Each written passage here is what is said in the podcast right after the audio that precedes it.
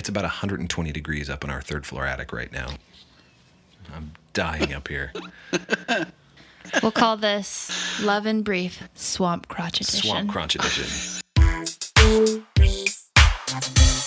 Welcome to Love in Brief, a pretty brief ABDL podcast focused on issues of love. It just sometimes it's like a half an hour, sometimes it's 12 minutes. Who knows? Briefish. Uh, but we are focused on issues of love love for yourself, love for your partner, love for your community, spiritual love, just entire shipping containers of love sent from us to you and back. I am Resonant Yes, and I'm not taken still. and uh, we are so thrilled to have back on with us Dr. Rhoda Lipscomb. Dr. Rhoda, thanks for being with us again on Love and Brief. Oh, thank you for having me back. You're very welcome, and you always tackle these really tough questions with uh, such wisdom and grace. So we only bring you the really hard ones. Isn't that a bummer? No, no, that's, you know, hey, that's what I signed up for. That's right. As an actual sex therapist, this is kind of what you do. And yeah, it, it, it kind of is. Yeah. Yeah. If you want to get in touch with uh, Dr. Rhoda, she, she really specializes in therapy and coaching for people with an ABDL kink. So, Dr. Rhoda, what's the best way for folks to get in touch with you following this episode if they're interested in talking with you?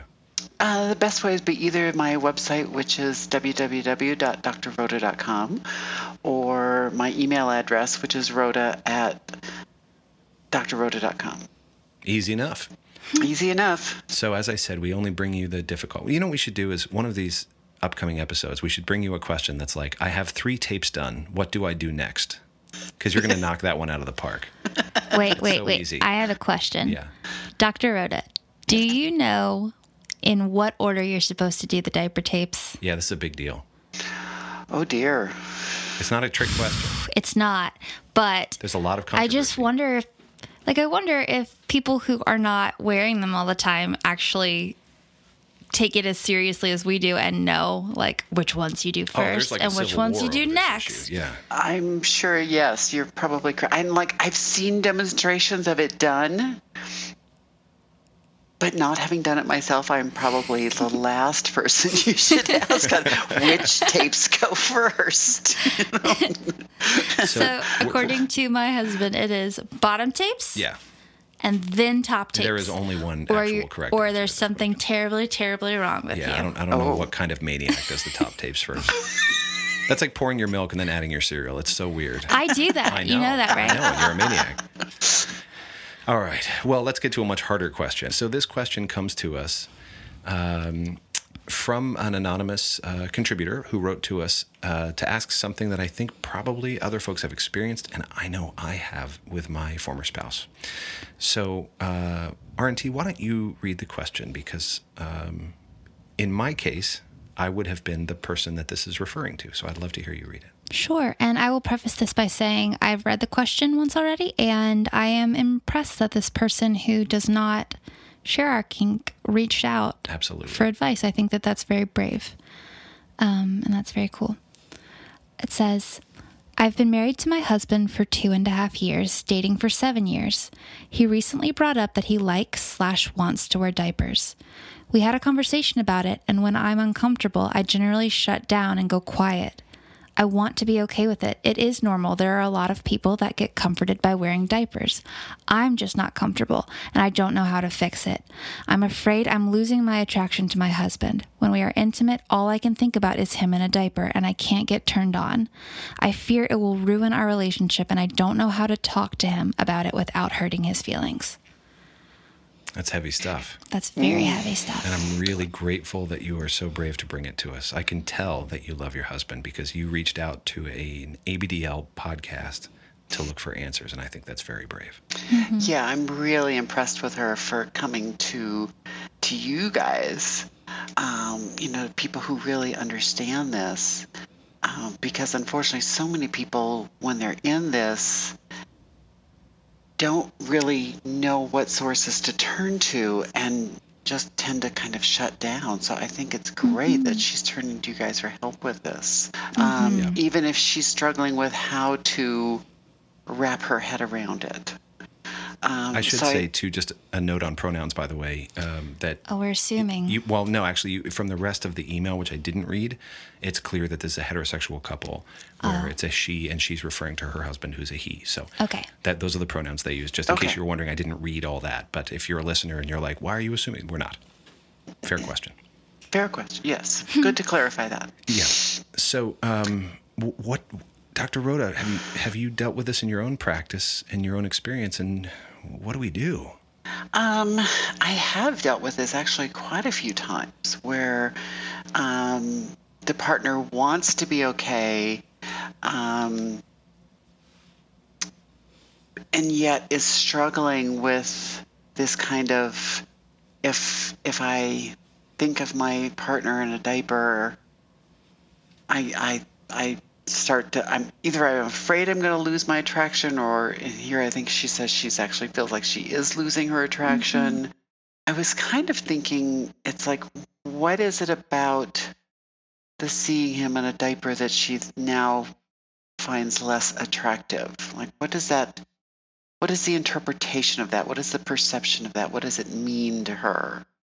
Um, does is it is it does she have these kind of general societal thoughts of what a man is supposed to look like?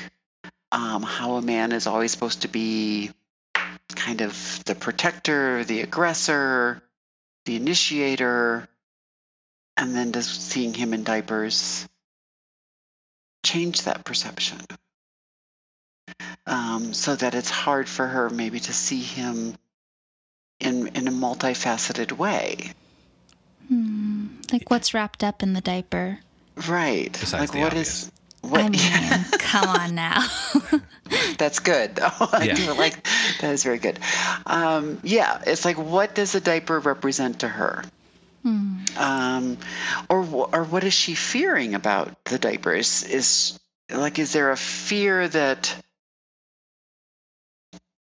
sometimes I think for partners there's a fear of where is this going? I think sometimes, particularly if people have seen some of this stuff on the internet, with the the people who really want the kind of 24/7 ABDL life, which is a very small percentage of the community in my experience, mm-hmm. there often is this fear and partner of where is this going. Mm. Mm. Um, So they're- may be extrapolating it to future scenarios wherein this person is no longer able to, I'll make this up, but no longer able to protect, serve, take care, hold a job, show up for them as an adult. Yeah.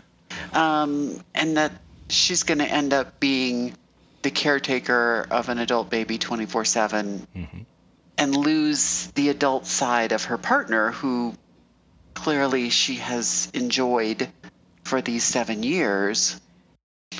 Um, you know, I often tell people that when when the when the little side can be acknowledged, that often the the adult side can can actually balance out and be can be better, can be stronger. That's certainly been my I, I, experience I think too. that's exactly what our experience has been. The, we sort of had it one sided for a while, but the more our Y has opened up his little side to me, the more effective we are when we switch, I think. And I tell you what, I never feel more competent, capable, adult, and ready than the day, the morning after being little.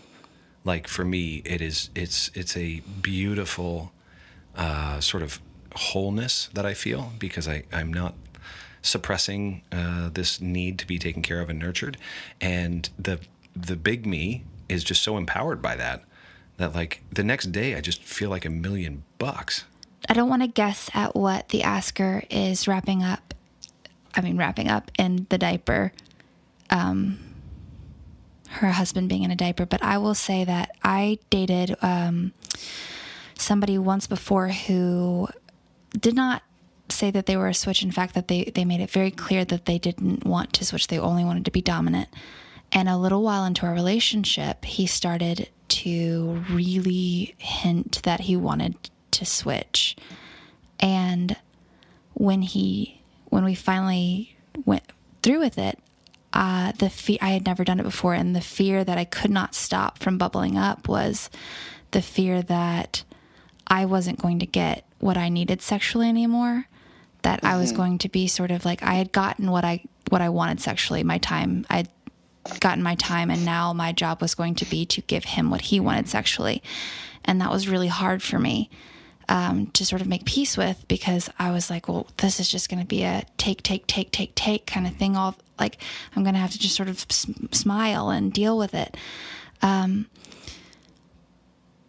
but what I learned through that relationship is that there's nothing that somebody big and strong and masculine like this person was there's nothing that they need more than their little soft you know sweet side seen and cared for. Because once it's seen and cared for then they're not busy holding it off and protecting it. They can really come out and just be who they are in the moment. And i thought that i was going to hate it. And i was scared the whole time Did you find that your fears were n- not as founded that he not at all founded did take care of you in the ways that you hoped for? Yes, I did. I found that. Um, and I'm not saying that I don't want to make any assumptions about this relationship, um, the Asker's relationship, but I just found that I was, my fears were all, I thought I wouldn't see him as a man anymore. And I definitely still was able to see him as a man. So you were projecting a fear of how you would feel versus how you actually ended up feeling. Yes. I was just going to say that I think that's common, that I think a lot of women in that type of situation fear that suddenly now it's going to switch and their needs are not going to get met. Very much the way you were fearing that it's all going to be about him now. Um, and I'm wondering when I when I'm reading the question is how can she kind of get back to remembering what it was that did turn her on about him and allow hmm. herself to focus on that again. Hmm. Like, is she so hmm. focused on the diaper that then that becomes all consuming and she's now not thinking about looking at him in the ways that originally turned her on to begin with? Mm-hmm. And it, and what's really interesting is that that diaper. My guess is that diaper desire of his was probably there then too, mm-hmm. and the only difference is that now she he shared it with her. So whatever she was picturing of the thing that she was attracted to, it also contained that. It just wasn't shared intimately yet. Mm-hmm. Right. And is there, I'm wondering if there's some, because she's saying he recently brought it up and they've been married for two and a half years. Is there a little resentment that he didn't tell her this before they got married? Sure, Like, I, like she I kind might of, imagine. I would. Feel yeah. I would probably feel like that too. Yeah, and I think a lot of times for people, and I, I certainly understand when people don't bring this up before they get married, uh, because the fear of rejection is so overwhelming for them. Um, and yet the problem is when you do wait, then the person feels like, well, why didn't you tell me this beforehand? Uh, yeah, it it they kind of feel tricked. Even though they can understand that how incredibly overwhelming this fear of rejection is going to be for finding this person you love and now I have to tell them this thing. Um, but yeah, it can often take a while for that to work through. Oh yeah, it's very hard to be vulnerable. It's very hard to be vulnerable and intimate whenever you feel a, any sort of lack of trust. If there's any cracks in that surface, it's very hard. Absolutely. Yeah, it is hard. And it can be understanding what, what causes it.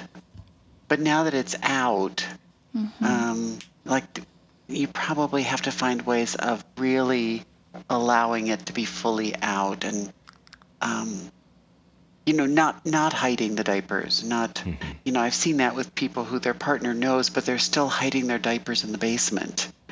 You know, rather than mm-hmm. being like, no, we need to have a drawer in the bedroom, in the, in the dresser. like, no, we're not hiding them in the basement anymore. That's just incorporating more of your shame and embarrassment. Mm-hmm. How how can we encourage? Uh, the last part of her question is how can I talk to him with, or not how can I talk to him, but I don't know how to talk to him without hurting his feelings. Yeah. How can you talk about that without hurting someone's feelings? I feel like that's such a sensitive subject. You know, certainly delicately, uh, you know, not when they're in the middle of being intimate, uh, you know, not when they're both in the bed naked and vulnerable. Of course, I'm assuming they're having sex in the bed, but um, not when they're in a sexual situation. You don't want to try and talk about it then. You know, you want to talk about it when you're both dressed, over lunch, over coffee, you go for a walk, and and talk about how you want to talk about this thing. That that you know it, it may be uncomfortable for both of you. And and she can say outright, I, I, I don't want to hurt your feelings and I'm afraid I might. However, we still have got to talk about this openly. And I'm not trying to hurt your feelings, and I'm sorry if I do, but we got to talk about it. And I do think, like, I want to acknowledge there's a couple of double edged swords here that uh, I feel like if I don't acknowledge, then I'll be sitting in a little bit of quiet hypocrisy, which is over and over again on this podcast. We say things like, hey, I came factory installed with an ABDL kink. It's never going away. Well, it's quite possible. So, what I'm saying essentially is, I'm attracted to what I'm attracted to and I, am not going to apologize for that. And I would say to this spouse or to this person writing, um, you're attracted to what you're attracted to too. And mm-hmm. n- I hope you're not hearing anybody on this podcast say, "Well, you need to be into it. You oh, owe it to you owe it to your partner to be into it. You need to become attracted to it because you're not." And maybe you maybe you would be someday. Maybe you won't. I don't know. Mm-hmm. But um, that's it's not your job to fulfill this side of his sexual desire it is up to you how you want to bridge the, the parts of your relationship that you want to bridge and what do you want to see happen together and how are you going to find solutions. But just so you know it's okay to not at all be attracted to this. And uh, just like i am not at all attracted to lots of things. The other sort of double-edged sword i want to call out is that on the podcast we talk a lot about um, trying to be fully open and communicative with your partner. And this means your partner has to keep up their end of the deal too. And so, as much as I know you wrote asking for advice for you, I will say it's not your, like, communication is a 100 100 proposition. It's not 50 50. So, it's not your job to draw this out. It's your job to deal in your truth and your job to share honestly and openly.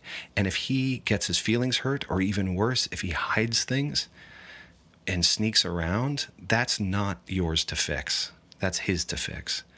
You can do your very best, but it is a it is a two-person job to do great communication. If their sex life can continue the way it always has, but he just needs to be able to wear openly and maybe even just engage in his own um, self sexual play with diapers that she might not need to be a part of. Maybe there is still it's, again it's that kind of finding this way of designing a sex life that works for both of them. Yeah. So both their needs are getting met. I like that term designing a sex life that works mm. for both of you. That's great. Yeah. And, and, sometimes people forget that they get to do that. You know they, they forget that it's it's your relationship. It it gets to look how whatever works for the people involved in it. It doesn't have to look like the relationships we grew up seeing or thought we were seeing, since we never really know what the inside looks like unless we're in it. But we have this belief that relationships have to look a certain way oftentimes. Mm-hmm. Um, and that gets in people's way when their relationship they're in doesn't doesn't look the way they think it's supposed to. Maybe it might be helpful to meet a couple or an individual or a few people who are safe and sane and well put together, who are into diapers, and that's the first thing you know about them, and learn more about them. And kind of, it might help you create more of a, a big picture so that you kind of can put diapers in their place because diapers are not your husband. They are just something that turns him on. But I also think it would be great to put them maybe in touch with people who, so that she can ask questions in a private yes. setting. All right. So, question asker, reach back out to us. Yeah. We'll do that. And thank you for your question. And thank you for being so diplomatic with it and saying you understand that it is normal and people are the way they are and calling out your own discomfort. I think that that's very big of you and very self aware. Agreed. Way. Absolutely. Well, that's it. Uh, thanks for reaching out and taking the tough step. And Dr. Rhoda, thank you for joining us again on Love and Brief. Oh, thank you so much for having me. I really enjoyed it. RNT, you want to wrap this one up? Um, we have a FetLife, and on that FetLife, there's a group, and it's called Love and Brief, and you can actually find us on there, and you can send us messages, or you can just talk to us on the posts. And also, we have an email address, and it's called loveandbrief at gmail.com, and we have a Resonant Yes Instagram, and we are on there quite a lot. And if you like pictures, that is how you find those. Um, You've just described the nature of Instagram. That's perfect. Instagram's about pictures. Yeah. FetLife's about talking and pictures. That's, that was perfect. Yeah, thanks. You got it. Um, and uh, we will see you next time. We're on a summer schedule, so we maybe a couple of weeks, but we will see you. Well, heck, who knows when this is actually going to come out? It could be the middle of the winter by the time I actually edit the thing down. So we're on whatever schedule it is right now. Just look out the window. That's the schedule that we're on. Merry Christmas, everyone. this has been another edition of Love in Brief.